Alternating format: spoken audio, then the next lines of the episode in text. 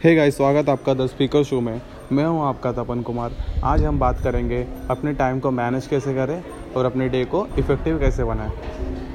तो सबसे पहले पहले बात करेंगे। आज तक हम लोग ने जो भी रूटीन किया है, जो भी अपना रूटीन बनाया, उसमें हम अपने को स्केड्यूल नहीं कर पाते थे, अपने आप को प्रिपेयर नहीं कर पाते थे, और वो हमारा डे पूरा होल डे पूरा ऐसा बोरिंग वे में या फिर अनइफेक्टिवली चले जाता था क्योंकि हम कुछ प्लान नहीं करते थे। कभी ये काम कर दिया तो कभी गैस का बिल भर दिया कभी अपना ऑफ़िस का काम कर दिया ऑफ़िस के काम के बीच में किसी को कॉल कर दिया। तो वो वो, वो सारी चीज़ों को अनइफेक्टिवली अपने पूरे डे को बैड बनाता है और पूरा उसके कारण फिर रात को अच्छी नींद भी नहीं आती। तो हमें क्या करना है कभी भी? जब भी हम अपने टास्क करें कुछ भी चीज़ करें उसको स्केड्यूल करके रखें जैसे सबसे पहले आपको कल का कुछ जो भी काम है, आपको रात को फिक्स करके रखना है। एक नोट्स बना के रखना है, उसको लिख के रखना है। नोट्स बना के फ़ायदा क्या होगा? जो भी आपका सर का बर्डन रहेगा, वो रिलैक्स हो जाएगा रिड्यूस हो जाएगा। और जो भी आपने लिख के रखा है, वो फ्रीली आप देख पाओगे हाँ इसके बाद ये टास्क करना है, ये चीज़ ये सेकेंड करने का थर्ड करना है थर्ड के बाद फोर्थ कर फोर्थ करना है, ये हमें ध्यान रहता है। और हम आराम से अपनी चीज़ों करके, करते हैं। सबसे पहले आपको जो भी करना है कल के दिन। वो प्री प्लान होना चाहिए। प्री प्लान कब करना चाहिए? हमें रात को करना चाहिए, अगले दिन का। तो रात को आपको नोट्स बना के कंपलसरी आपको नोट्स में एक छोटा सा पेपर लेके जो डायरी आती है, छोटी एकदम शॉर्ट्स वाली, उसको एक, उसका एक पेपर रखिए अपने बैग में, अगर ट्रैवल करते हो। आपको ऑफ़िस दिन भर ऑफ़िस में तो ऑफ़िस में क्या क्या टास्क करना है, कौन सा पेंडिंग काम है, वो करना है। वो सारी चीज़ों को आपको ऐसा लिख के रखना है। और वो सारी चीज़ों को हम तीन सिस्टम में डिवाइड करेंगे। System A, system B, system C.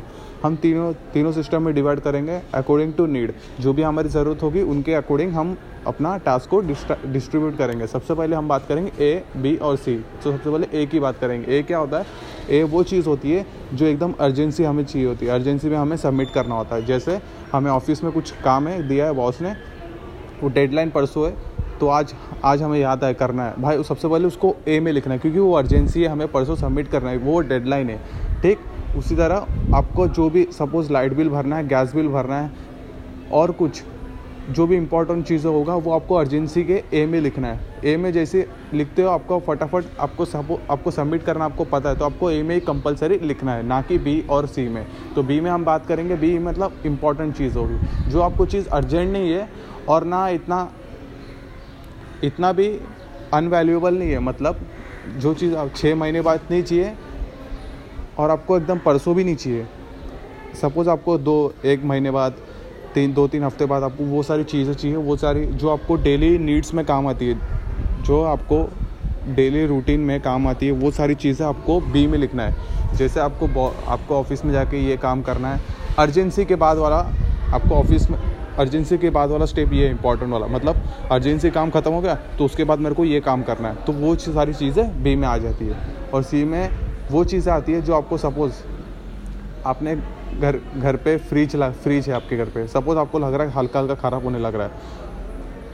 तो आपको तभी ठीक करना है, नहीं तो वो शायद बी भी उसे इंपॉर्टेंट भी बन जाए या फिर अर्जेंसी भी बन जाए। ए बी कैटेगरी या फिर ए कैटेगरी में भी चले जाए। तो आपको क्या करना है, ऐसी सारी चीज़ें सी के में लिख के रखना और उन्हें धीरे धीरे जब फ्री हो, आपको डिस्ट्रीब्यूट कर रखना डिस्ट्रीब्यूट मतलब आपको काम को सी में डिवाइड करना है, जो अनर्जेंसी है, जो इम्पोर्टेंट भी नहीं है। और उन्हें जैसे टाइम फ्री होते हो आप रिलैक्स होते हो तब आप उसको यूज़ कर सकते हो। आप ये चीज़ भी अपने आप को चीट भी कर सकते हो मतलब आपको सपोज़ आपका ए और बी दोनों टास्क हो गया तो अपने आप को सी टास्क दे हो। सी टास्क मतलब जो अर्जेंट नहीं आप खेल सकते हो, कुछ आपका गेम होगा, कोई आपका एपिसोड होगा, कोई वेब सीरीज़ होगा, आप वो सारी चीज़ें देख सकते हो। वो सारी चीज़ें करने के बाद आपका डे भी इफ़ेक्टिव जाएगा, आपका होल डे इफ़ेक्टिव ओवरऑल चले जाएगा। तो आपको एक बात ध्यान रखना है, और सबसे बड़ी गलती ये नहीं करना है अब अपने आप को स्पेस देना है ब्रेक देना है। मतलब सपोज़ आप एक घंटे का काम कर रहे हो तो उसके बाद आपको आधे घंटे का, एक घंटे का ब्रेक देना है,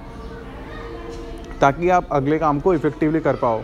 सफिशेंट टाइम ना मिलने के कारण आपका होल डे पूरा बेकार जा सकता है। तो आपको ये नहीं, गलती नहीं करना है कि ये पूरा शेड्यूल को टाइट रखे। सपोज़ आपने एक घंटे काम किया, पाँच मिनट का ब्रेक लिया, वापस एक घंटे काम किया, पाँच मिनट का ब्रेक लिया तो आपको ये गलती नहीं करना है।